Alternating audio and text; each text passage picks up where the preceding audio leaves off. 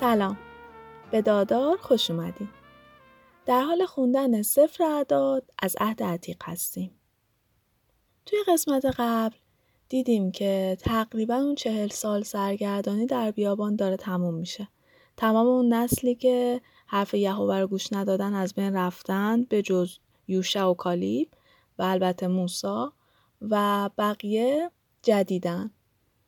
در راهشون به سمت سرزمین کنعان با همسایه های کنعان یه مقدار بگو مگو داشتن از بعضیا شکست خوردن بعضیا رو شکست دادن و حالا جای اردو زدن که نزدیکترین محل به سرزمین موعوده.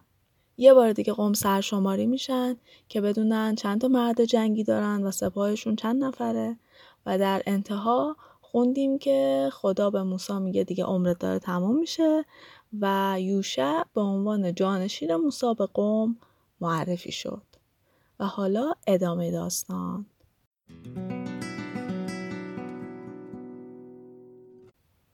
باب 28 توی این باب یه سری هدایای روزانه و هفتگی و سالانه رو که قبلا راجبش صحبت کرده بودیم اینجا تجمیع می‌کنه و کنار هم بیانشون می‌کنه. اولیش هدیه روزانه است. یهوه به موسی میگه دستورای منو به قوم اسرائیل برسون. قربانیایی که قوم اسرائیل بر آتش به من میدن خوراک منه و من از اونا خیلی راضیم. پس ترتیبی بده که خوراکی ها به موقع و طبق دستور من هدیه بشه. قربانیایی که روی آتش به من هدیه می‌کنین باید بره نر یک ساله بدون عیب باشه. هر روزم دوتا. یه دونه صبح، یه دونه عصر. همراه اونا باید هدیه آردی هم باشه. هدیه آردی چیه؟ یک کیلو آرد مرغوب که با یه لیتر روغن زیتون مخلوط شده باشه. همراه اون باید هدیه نوشیدنی هم تقدیم بشه که یه لیتر شرابه. این همون هدیه سوختنیه که تو کوه سینا تعیین شد و هر روز باید تقدیم بشه. پس یه دونه بره با هدیه آردی و شراب صبح و یه دونه بره دیگه با هدیه آردی و شراب عصر باید تقدیم یهوه بشه.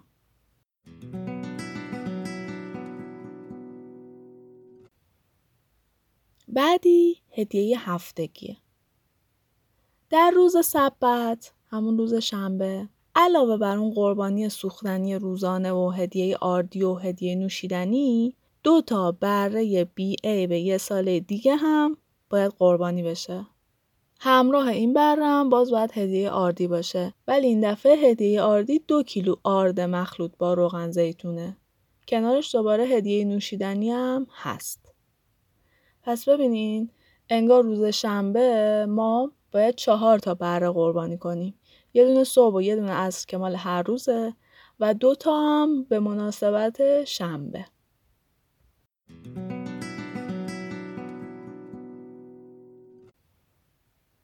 حالا بریم سراغ هدیه های ماهانه. روز اول هر ماه باید یه قربانی سوختنی دیگه هم تقدیم بشه. این قربانی ها دو تا گاون، یه دونه قوچ و هفت تا بره نر یک ساله که همشون هم باید سالم و بدون عیب باشه. به ازای هر گاو باید سه کیلو آرد مخلوط با روغن زیتون داده بشه. به ازای هر قوچ دو کیلو و به ازای هر برم یک کیلو. به ازای هر گاو دو لیتر شراب هدیه بشه. به ازای هر قوچ یک و نیم لیتر و به ازای هر برم یک لیتر. اینم قربانی سوختنی ماهانه است که روز اول هر ماه باید قربانی بشه. در کنار این قربانی سوختنی روز اول هر ماه یه بز نرم به عنوان قربانی گناه باید تقدیم بشه.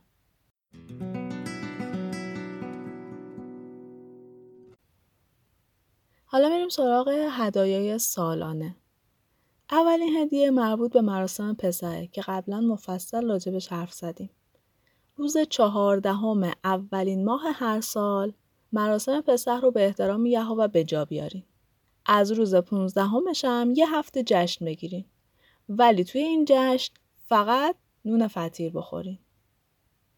روز اول جشنم که همه باید عبادت کنین و هیچ کار دیگه به جز عبادت انجام نشه.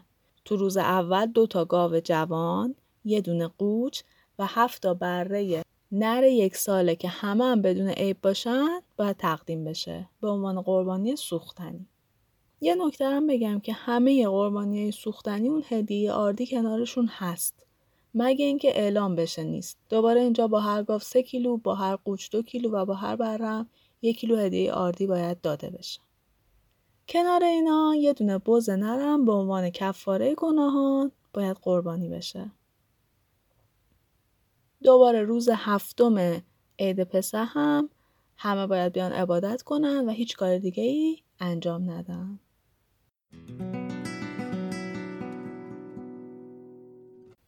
هدیه بعدی. هدیه سالانه است که دوباره راجبش قبلا حرف زده بودیم. نوبر محصولات. متن کتاب اینجوری نوشته. در روز عید نوبرها که اولین نوبر محصول قلتون رو به یهوه تقدیم می‌کنین همتون جمع بشین عبادت کنین و هیچ کار دیگه ای نکنین. توی اون روز دو تا گاو جوان یه دونه قوچ و هفت تا بره نر یک ساله رو به عنوان قربانی سوختنی تقدیم کنین که دوباره اون آردا هسته که سه کیلو آرد برای هر گاو دو کیلو برای هر یک کیلو هم برای هر بره برای کفاره گناهتون هم یه دونه بز نر قربانی کنین این قربانی ها همراه با هدیه نوشیدنی باید تقدیم بشه. باز دوباره تاکید می‌کنه که اینا غیر از اون قربانی های سوختنی هر روزه. و دقت هم بکنین که حیوونا باید سالم و بینقص باشن.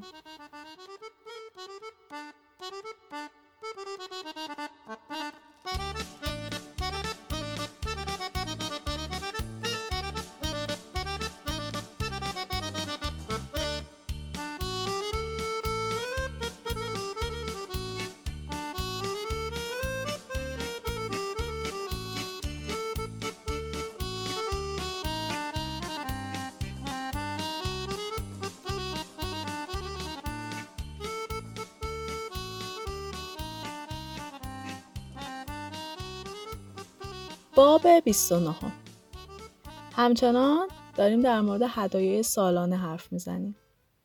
عید بعدی عید شیپور هاست. روز اول ماه هفتم هر سال عید شیپوره. نگاه بشه اول مهر ماه. اون روز هم مثل روز اول عید پسحه. همه باید بر عبادت جمع بشن و هیچ کار دیگه ای نکنن. توی اون روز یه دونه گاو جوان، یه دونه قوچ و هفت تا بره نر یک ساله که باز همه سالم و بدون عیب باشن باید تقدیم بشه.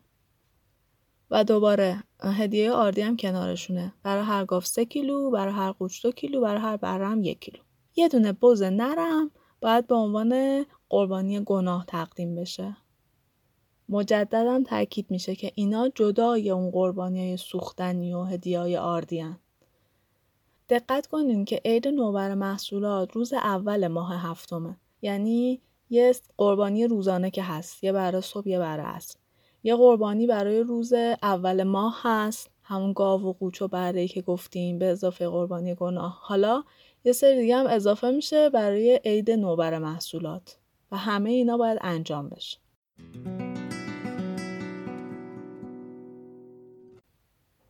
دوباره مورد بعدی هدیه سالان است که در روز دهم ماه هفتمه.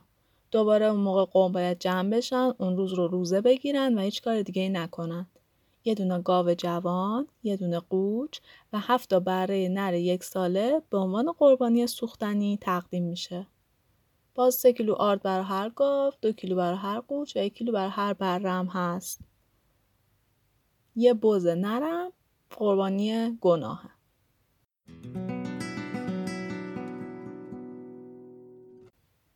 آخرین هدیه سالانه که یهوه داره معرفی می‌کنه مربوط به عید سایبان هاست.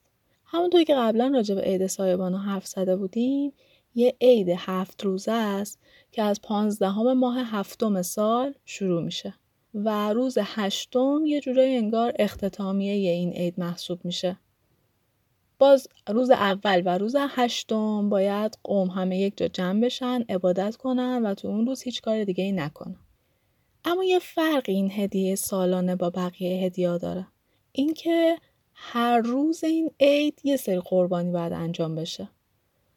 من دیگه اونا رو براتون نمی‌خونم چون الان هشت بار من باید تعداد گاو و قوچ و بره و هدیه آردی و نوشیدنی براتون بگم یه ذره حوصله سر بره اما لیستش رو کامل می نویسم براتون می‌ذارم تو اینستاگرام که شما بتونین استفاده کنین و فقط قسمت آخری این باب رو می‌خونم و بعد میریم باب بعدی در انتها یهوه میگه این بود قوانین مربوط به قربانی سوختنی هدیه آردی هدیه نوشیدنی و قربانی سلامتی که شما باید تو روزهای مخصوص به یهوه تقدیم کنید.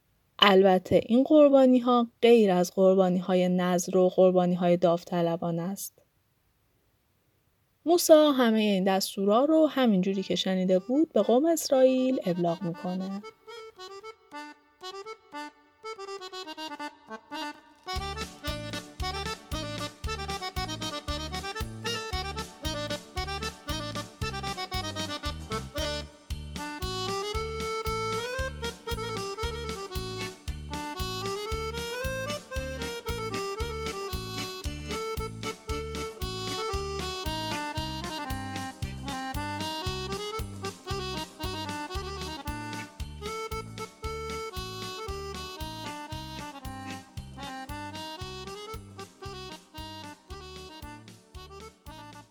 باب سیوم موسا رهبران قوم رو دور خودش جمع می‌کنه و بهشون میگه این دستورایی که می‌خوام بگم از طرف یهوه اومده. اگه کسی برای یهوه نظر کنه باید هر چی رو که قول داده اجرا کنه و حق نداره قولش رو بشکنه. اگه دختری که هنوز تو خونه باباش زندگی می‌کنه برای یهوه نظر کنه باید هر چی رو که قول داده ادا کنه.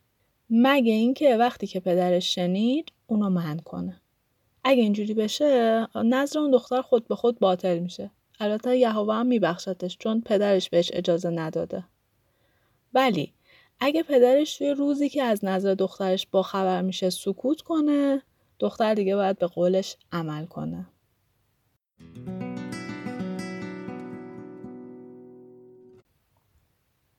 اگه زنی قبل از ازدواج نظری کرده باشه یا قول نسنجیده ای داده باشه و شوهرش از قول اون باخبر بشه و همون روزی که اون حرف رو میشنوه چیزی نگه نظر اون زن به قوت خودش باقیه. ولی اگه شوهر اون نظر رو قبول نکنه مخالفت شوهر خود به خود نظر رو باطل می‌کنه. یهوه همون زن رو میبخشه. اگه زن بیوهی یا زن مطلقه نظری بکنه باید اونو ادا کنه. اگه زنی ازدواج کرده باشه و تو خونه شوهرش یه نظری رو بکنه شوهرش هم از اون امر مطلع بشه و چیزی نگه نظرش رو خب باید انجام بده. ولی اگه شوهرش با خبر بشه و اجازه نده نظر زن باطله. یهوه هم میبخشتش چون خب شوهرش بهش اجازه نداده. یعنی در واقع شوهر حق داره نظر و تعهد زنش رو تایید یا باطل کنه. خیلی هم ممنونم از این حکم زیبا. ولی اگه مثلا امروز اون شوهر می‌فهمه که زنش یه نظری کرده یا سکوت می‌کنه یا موافقت می‌کنه. ولی مثلا یه روز دیگه یا چند روز دیگه نظرش عوض میشه اون موقع دیگه اون مرد خطا کاره و گناه انجام نشدن اون نظر به عهده اون مرد است یه روز وقت اصلا وقت نداری فکر کنی یا قبول باید بکنی یا نکنی اینا دستوراییه که یهوه به موسی داد در مورد ادای نظر یا تعهد دختری که تو خونه پدرش زندگی می‌کنه یا زنی که شوهر داره. ای کاش اینجا جاش بود که یه مقدار راجبه قوانین مربوط به زنها در ادیان ابراهیمی صحبت کنیم. به ویژه در یهودیت و اسلام. اما واقعا اینجا جاش نیست. و من خیلی حرف در این مورد دارم. می‌دونم اگه صحبتم باز شد دیگه تموم نمیشه. پس بلافاصله میرم سراغ باب بعدی.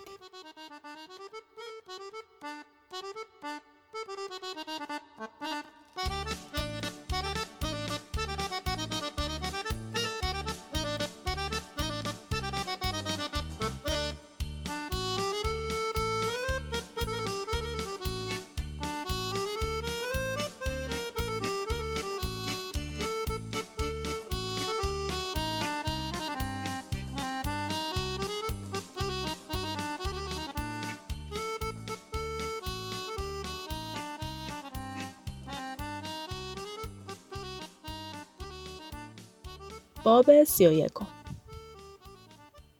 احتمالا یادتونه که دفعه قبل از داستان قوم اسرائیل با مدیانیا صحبت کردیم. و حالا می‌خوان از مدیانی ها به خاطر اینکه قوم اسرائیل رو به گناه کشوندن انتقام بگیرن. یهوه به موسی میگه از مدیانیا به خاطر اینکه قوم من رو به بت پرستی کشوندن انتقام بگیر. بعد از این کار تو میمیری و به اجدادت میپیوندی. موسی بعد از اینکه این حرف رو میشنوه میره پیش قوم اسرائیل و میگه خب یه از شما باید مسلح بشین و برین انتقام یهوه رو از مدیانیا بگیرین. از هر قبیله هزار نفر باید برای جنگ آماده بشن. این کار انجام میشه و از هر قبیله هزار نفر برای جنگ آماده میشن. یعنی در واقع میشه دوازده هزار مرد مسلح. صندوق عهد آماده می‌کنن، شیپورای جنگ رو با خودشون می‌برن و فینهاس پسر الازار رهبری این جنگ رو به عهده می‌گیره. همه مردان مدیان توی جنگ کشته میشن. پنج تا پادشاه مدیانم که اسمشون بود اوی، راقم، سور، هور و رابع کشته میشن. بلعام بعور بود همون بلعم باورای ما. اونم توی این جنگ کشته میشه چون تو سرزمین مدیان بوده. می‌بینین که مدیان یه سرزمین وسیعی بود که از کناره خلیج عقبه تا رود فرات ادامه داشت و دفعه قبل گفته بودیم که بلعم باورام ساکن کناره رود فراته. خب ادامه متن میگه که سپاه اسرائیل همه زنا و بچه ها رو به اسیری گرفت. گله ها و رمه ها و اموال اونا رو هم قارت کرد. بعدش همه شهرها و روستاها و قلعه های مدیان رو آتش زدن.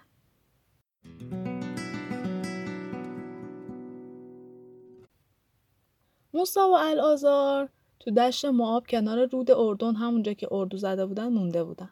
سپاه وقتی پیروز میشه همه اسیرا و غنایم جنگیشون رو میارن میشه موسا و الازار موسا و الازار و رهبران قوم همه میرن به استقبالشون ولی موسا وقتی میبینهشون یهو عصبانی میشه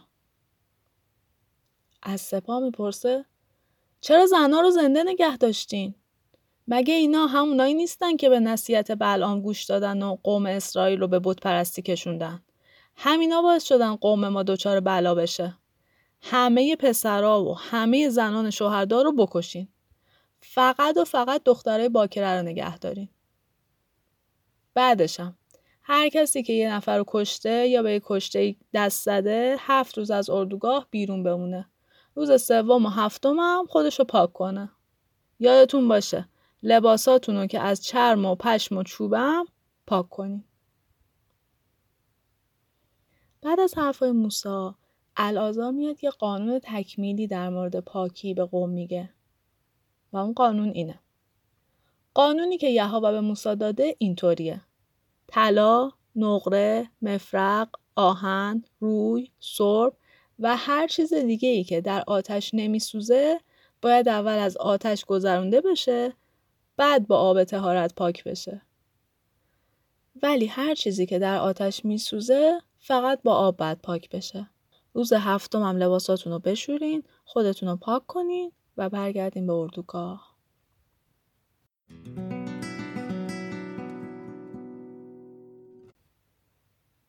یهوه به موسی میگه تو با الازار و رهبران همه قبیله ها بیاین قنایم جنگی رو چه انسان باشه چه حیوان صورت برداری کنین.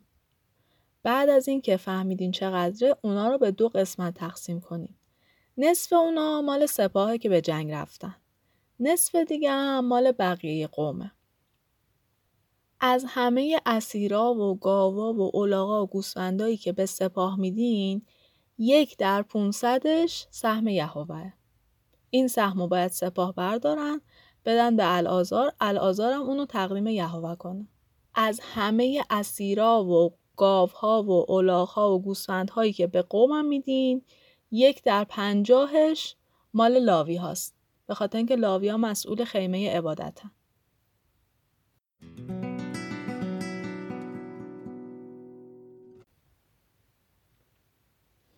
بعد از این موسا و علازار میرن همون کارهایی رو که یهوه گفته بود انجام میدن یک نکته غمانگیزم اینجا هست که دختران رو جز غنایم جنگی حساب کردند و لیست کردند که من مجبورم بخونم. لیست غنایمشون از این قراره. 32 هزار دختر باکره. 675 هزار گوسفند. 72 هزار گاو و 61 هزار اولاق. خب از این لیستی که براتون خوندم همونطور که یهوه گفت نصفش برای سپاهه و نصفش برای قومه و دوباره یک پونصدم سهم سپاه برای یهوه و یک پنجاهم سهم قوم برای لاوی ها همه این اعداد دوباره توی متن نوشته شده ولی من فکر می‌کنم خوندنش لازم نیست. همونطور که یهوه دستور میده تقسیم می‌کنن سهم یهوه و لاوی ها رو هم بهشون میدن. بعد از این اتفاق فرمانده های سپاه میان پیش موسا و میگن ما همه افرادمون رو که به جنگ رفته بود شمردیم. یه نفر از ما هم کشته نشده. به خاطر همین می‌خوایم که یه سری از چیزایی رو که قنیمت گرفتیم به عنوان شکرگزاری به یهوه تقدیم کنیم. موسا و الازار هم هدیه فرمانده ها رو می‌گیرن و به یهوه تقدیم می‌کنن. وزن کل این هدیه ها که شامل بازوبند و دستبند و انگشتر و گوشواره و گردنبند بود می‌شده 200 کیلو.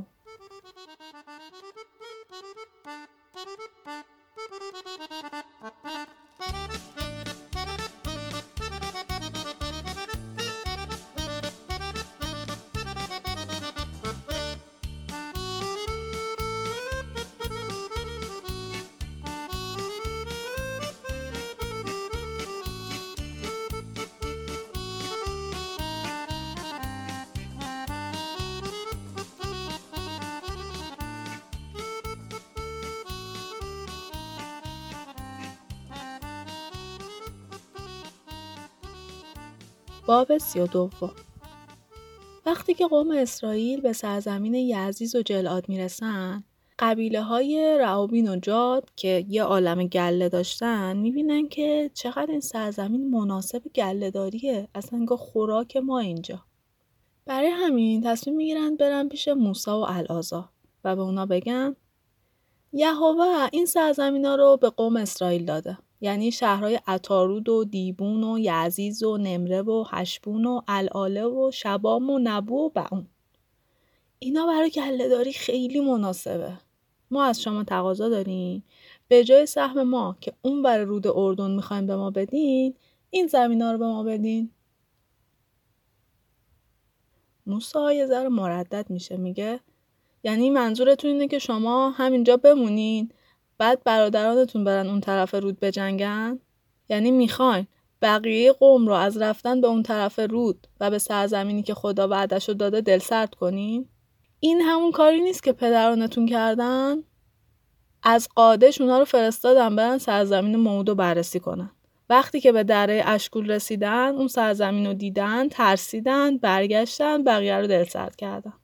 به خاطر همین یهوه عصبانی شد و قسم خورد که همه اون کسایی که از مصر بیرون اومدن و بیشتر از 20 سال دارن هیچ وقت نمی‌تونن سرزمین رو که به ابراهیم و اسحاق و یعقوب بعد داده بودیم ببینن. از اون گروه فقط کالیب و یوشع بودن که با همه وجودشون از یهوه پیروی کردن. فقط اونا بودن که قوم تشویق کردن که وارد سرزمین موعود بشن. یهوه چهل سال ما رو تو بیابان سرگردان نگه داشت تا همه اون نسلی که نسبت به یهوه گناه کرده بودن از دنیا برن. حالا شما نسل گناهکار دوباره جای اونا رو گرفتین؟ می‌خواین دوباره یهوه عصبانی بشه؟ اگه اینطوری از یهوه روگردانی کنین باز دوباره ما تو بیابان سرگردان میشیم و این دفعه دیگه هلاکت قوم تقصیر شماست.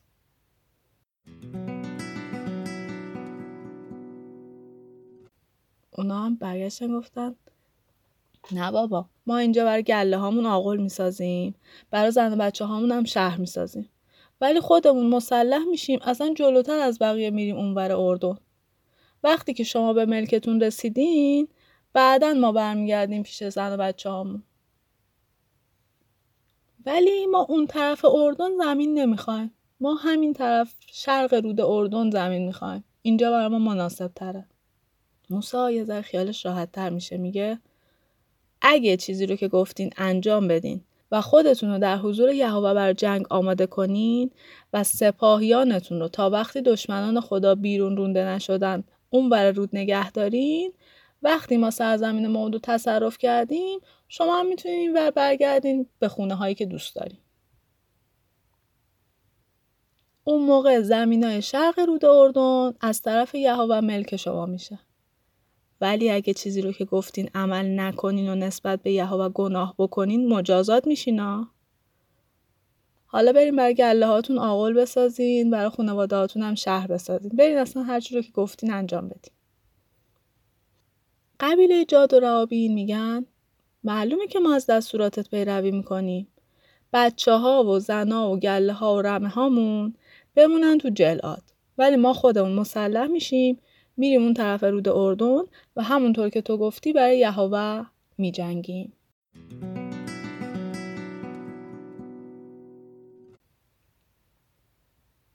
موسا به الازار و یوشع و بقیه رهبرا رضایتش رو اعلام می‌کنه و میگه اگه که همه مردان قبیله های جاد و روابین مسلح شدن با شما اومدن اون طرف رود اردن و برای یهوه جنگیدن بعد از اینکه سرزمینتون رو تصرف کردین سرزمین جلعاد رو بدین به اینا.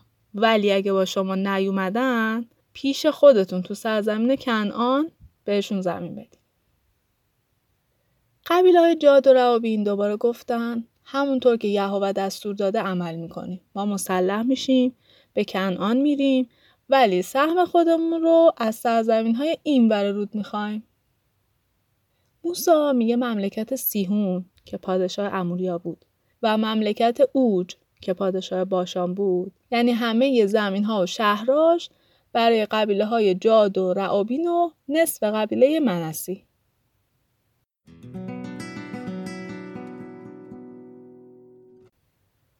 بعد از اینکه اینجوری تعیین میشه مردم جاد میرن برای خودشون یه سری شهر می‌سازن. اسم اون شهرها اینه دیبون اتارود اروئیر اترود یعزیز یوجبهه بیت نمره و بیت هاران همه این شهرها رو حساردار می‌سازن. توی همش هم برای گله هاشون آقل درست می‌کنن. قبیله روابین هم میرن برای خودشون یه سری شهر می‌سازن. شهرهای اونا میشه هشبون آله قریتاییم نبو بل و سمبه. البته تو کتاب نوشته که اسرائیلیا بعدا اسم این شهرها رو عوض کردن و یه چیز دیگه گذاشتن قبیله ماکیر که از نسل منسی بودن میرن به جلعاد. اون شهر رو تصرف می‌کنن اموریا رو از اونجا بیرون می‌کنن و اونجا رو برای خودشون می‌کنن. بعدش هم موسی اعلام می‌کنه که جلعاد مال طایفه ماکیره قبیله یا ایرم که یکی دیگه از طایفه های منسی بوده یه سری از روستاهای جلعادو می‌گیره و اونجا رو می‌کنه مال خودش. فردی به اسم نوبه هم میره روستاهای اطراف رو می‌گیره و اونجا رو به اسم خودش ثبت می‌کنه. اینجوری میشه که اون دوتا قبیله یعنی رعوبین و جاد به اضافه نصف قبیله منسی زمین های این ور رود اردن رو به اسم خودشون ثبت می‌کنن.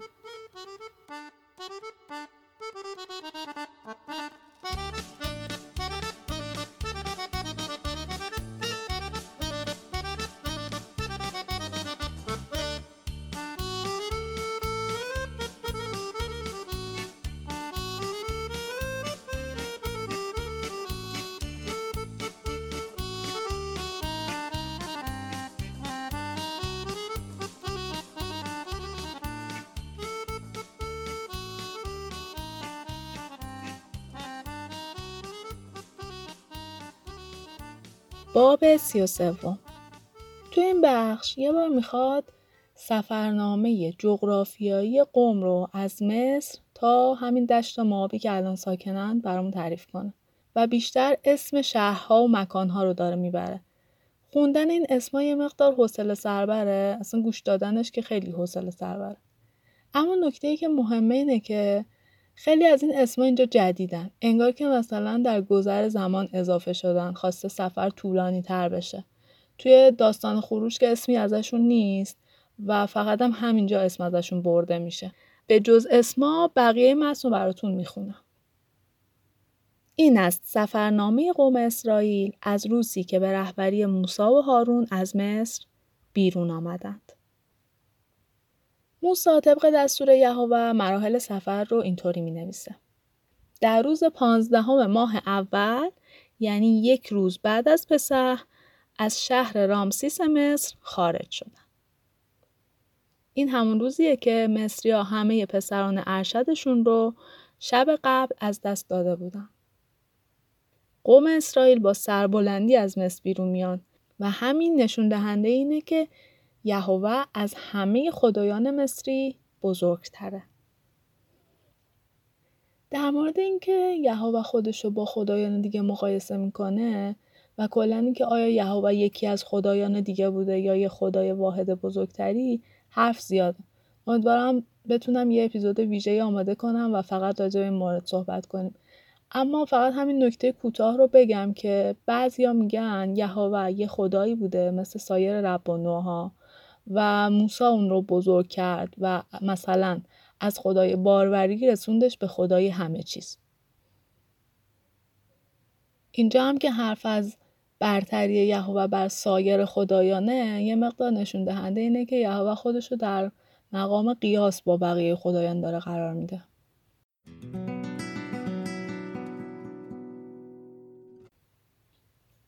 خب در ادامه دونه دونه اسما رو میگه. از رامسیس رفتن سکوت از سکوت رفتن ایتام و همینجوری شروع می‌کنه. همه رو یه بار دیگه تعریف می‌کنه. تا سرانجام می‌رسن به دشتای معاب. در کنار رود اردن در مقابل عریها اردو زدن. یهوه به موسی میگه به قوم اسرائیل بگو وقتی از رود اردن عبور کردین به سرزمین کنعان می‌رسین. اونجا باید همه ساکنینش رو بیرون کنین. همه بوتا و مجسمه هاشون رو از بین ببرین و عبادتگاه هاشون که بالای کوه و اونجا بت پرستی می‌کنن خراب کنین. من سرزمین کنعان رو به شما دادم. اونجا رو تصرف کنین و توش زندگی کنین. زمین به تناسب جمعیت قبیلهاتون به شما داده میشه. قطعه های بزرگتر زمین رو به قید قرعه بین قبیله های بزرگتر و قطعه های کوچیکتر رو بین قبیله های کوچیکتر تقسیم کنین. ولی اگه همه ساکنان اونجا رو بیرون نکنین اونایی که باقی موندن مثل خار به چشماتون فرو میرن و شما رو تو اون سرزمین آزار میرسونن. اگه اونا رو بیرون نکنین من شما رو هلاک می‌کنم. همونطور که قصد داشتم شما اونا رو هلاک کنین. باب سی و چهارم یهوه به موسی میگه به قوم اسرائیل بگو وقتی که به سرزمین کنعان وارد شدین مرزهاتون اینجوریه. مرز جنوبی از دریای مرده شروع میشه و به سمت بیابان سین میره. دورترین نقطه مرز جنوبیتونم قادشه. یعنی در واقع انتهاش می‌رسه به دریای مدیترانه. مرز غربی شما میشه ساحل دریای مدیترانه.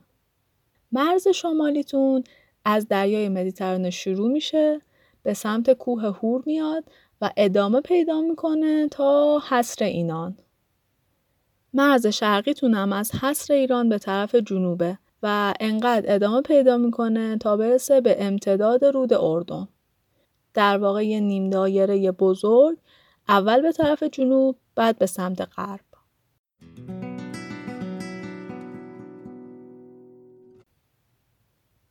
موسا به بنی اسرائیل میگه این سرزمینیه که باید به قید قرعه بین خودتون تقسیم کنین. به دستور خدا اونو باید بین نه تا قبیله و نصفی تقسیم کنین. چون که قبیله رعابین و جاد و نصف قبیله منسی زمیناشون اون رود اردن گرفتن. یهوه به موسی میگه یه سری از افراد رو تعیین کردم که کار تقسیم زمین رو بده به اونا. اینا الازار و یوشه و یه رهبر از هر قبیله است. اسم اون رهبرام ایناست.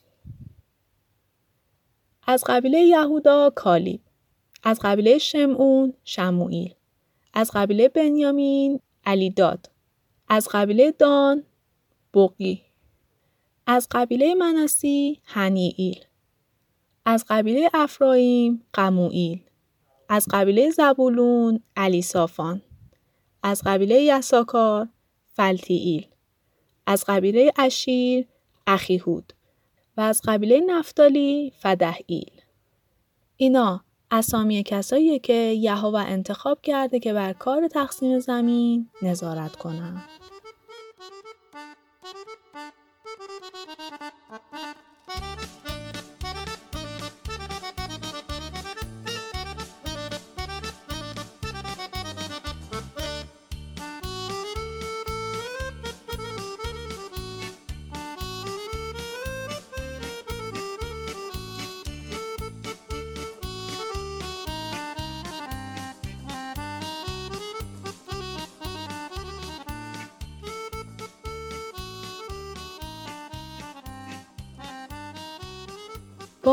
سی و پنجم وقتی که اسرائیل توی دشت معاب کنار رود اردن اردو زده بودن یهوه به موسی میگه به قوم اسرائیل دستور بده که از ملک خودش شهرهایی رو با چراگاه های اطرافش بده به لاویا.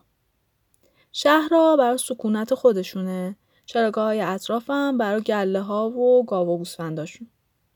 چراگاه های اطراف هر شهر از دیوار شهر تا فاصله 500 متر هم باید امتداد داشته باشه. اینجوری باشه که یه محیط مربعی تشکیل بشه. هر زل این مربع هزار متر باشه و شهرم وسطش باشه.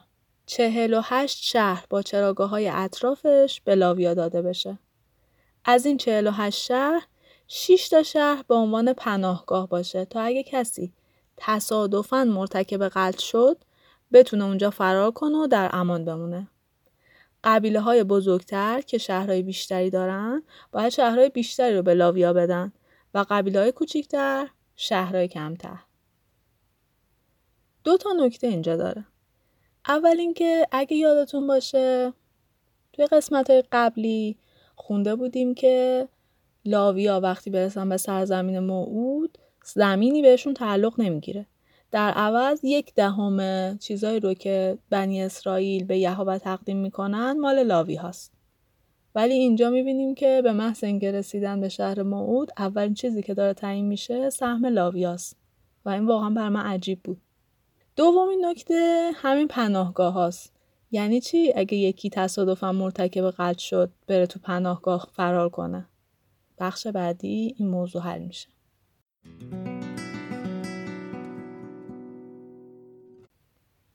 یهوه به موسی میگه به قوم اسرائیل بگو وقتی که به سرزمین موعود می‌رسن یه شهرایی رو به عنوان پناهگاه تعیین کنن تا اگه کسی تصادفاً شخصی رو کشت بتونه به اونجا فرار کنه. این شهرها یه مکانیه که قاتل بتونه در برابر انتقامجویی بستگان مقتول اونجا ایمن باشه. چون در واقع قاتل تا زمانی که جرمش توی دادگاه ثابت نشده نباید کشته بشه. سه تا شهر از این شش تا شهر پناهگاه باید توی کنعان باشه.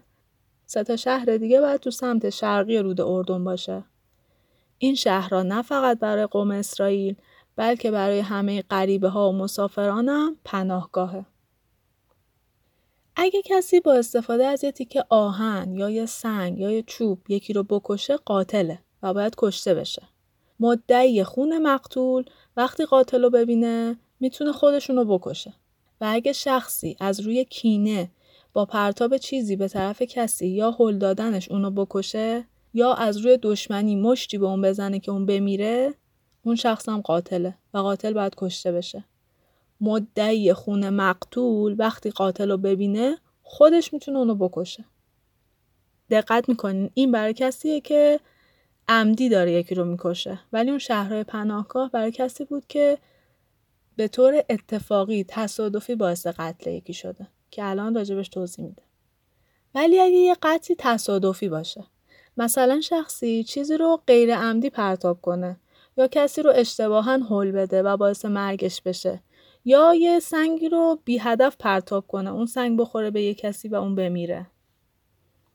اینجا قوم باید در مورد اینکه این قتل تصادفی بوده یا نه و اینکه قاتل باید کشته بشه یا نه قضاوت کنه. اگه به این نتیجه رسیدن که قتل تصادفی بوده که خب قوم اسرائیل متهم رو نجات میدن و اونو توی شهر پناهگاه ساکن می‌کنن. اونم باید تا وقت مرگ کاهن اعظم توی همون شهر بمونه ولی اگه متهم شهر پناهگاه رو ترک کنه و مدعی خون مقتول اونو بیرون شهر پیدا کنه و اونو بکشه دیگه عملش قتل محسوب نمیشه. چون قاتل اولیه باید تو شهر پناهگاه میموند و تا وقت مرگ کاهن اعظم نباید بیرون میومد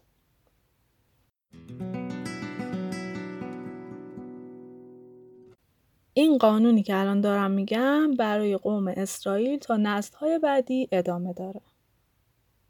اگه کسی یه نفر رو بکشه همین که چند نفر شهادت بدن اون قاتله معلوم میشه که واقعا قاتله و باید کشته بشه. ولی هیچکس صرفا به شهادت یه نفر قاتل محسوب نمیشه. اگه کسی قاتل شناخته شد باید کشته بشه و خونبهایی برای رهایی اون پذیرفته نمیشه. از پناهنده که تو شهر پناهگاه هم سکونت داره پولی برای اینکه به اون اجازه داده بشه قبل از مرگ کاهن به منزلش بره نباید گرفته بشه. اگه این قوانین رو شما رعایت کنین سرزمینتون آلوده نمیشه چون قتله که موجب آلودگی زمین میشه. هیچ کفاره ای رو برای قتل به جز کشتن قاتل نباید قبول کنید. سرزمینی که تو اون ساکن شدین رو نجس نکنین چون من که یهوه هستم در اونجا ساکنم.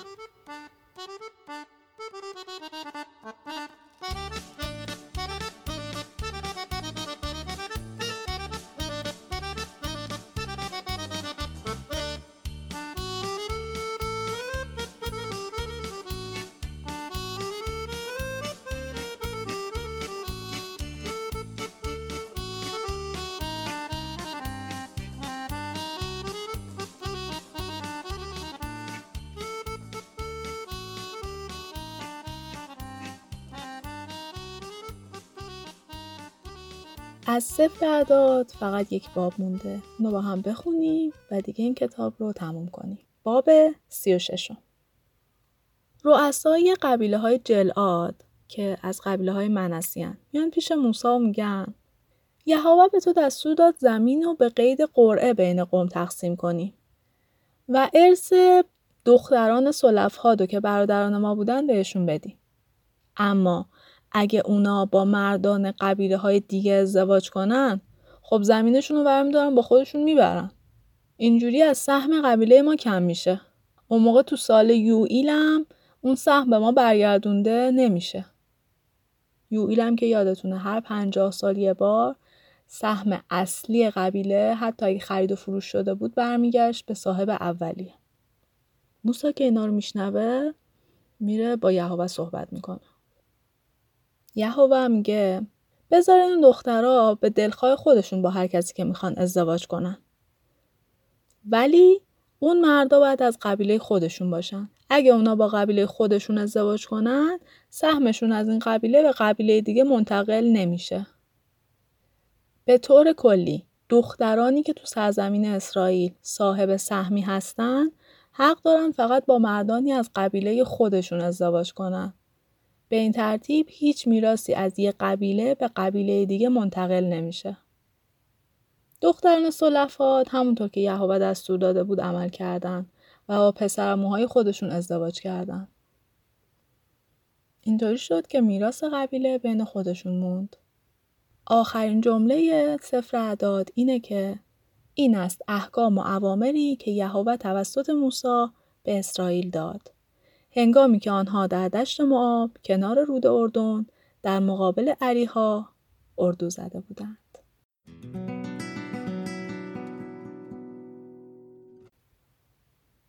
این صفر تموم شد و تقریبا داستان خروج بنی اسرائیل تا کنعان به اتمام رسیده. توی سفر بعدی که سفر تصنیه است همونطور که از اسمش معلومه یه نشانه هایی از بازگویی و جمعبندی و دوباره گویی داره. یه بار دیگه انگار می‌خواد موسا همه چیزایی رو که یه بار تا حالا با قوم گفته تکرار کنه و تثبیتشون کنه. و بعد از اون سفر میریم سراغ کتاب بعدی یعنی قسمت بعدی عهد و شروع حمله به کنعان تا اپیزود بعدی خدا نگهدار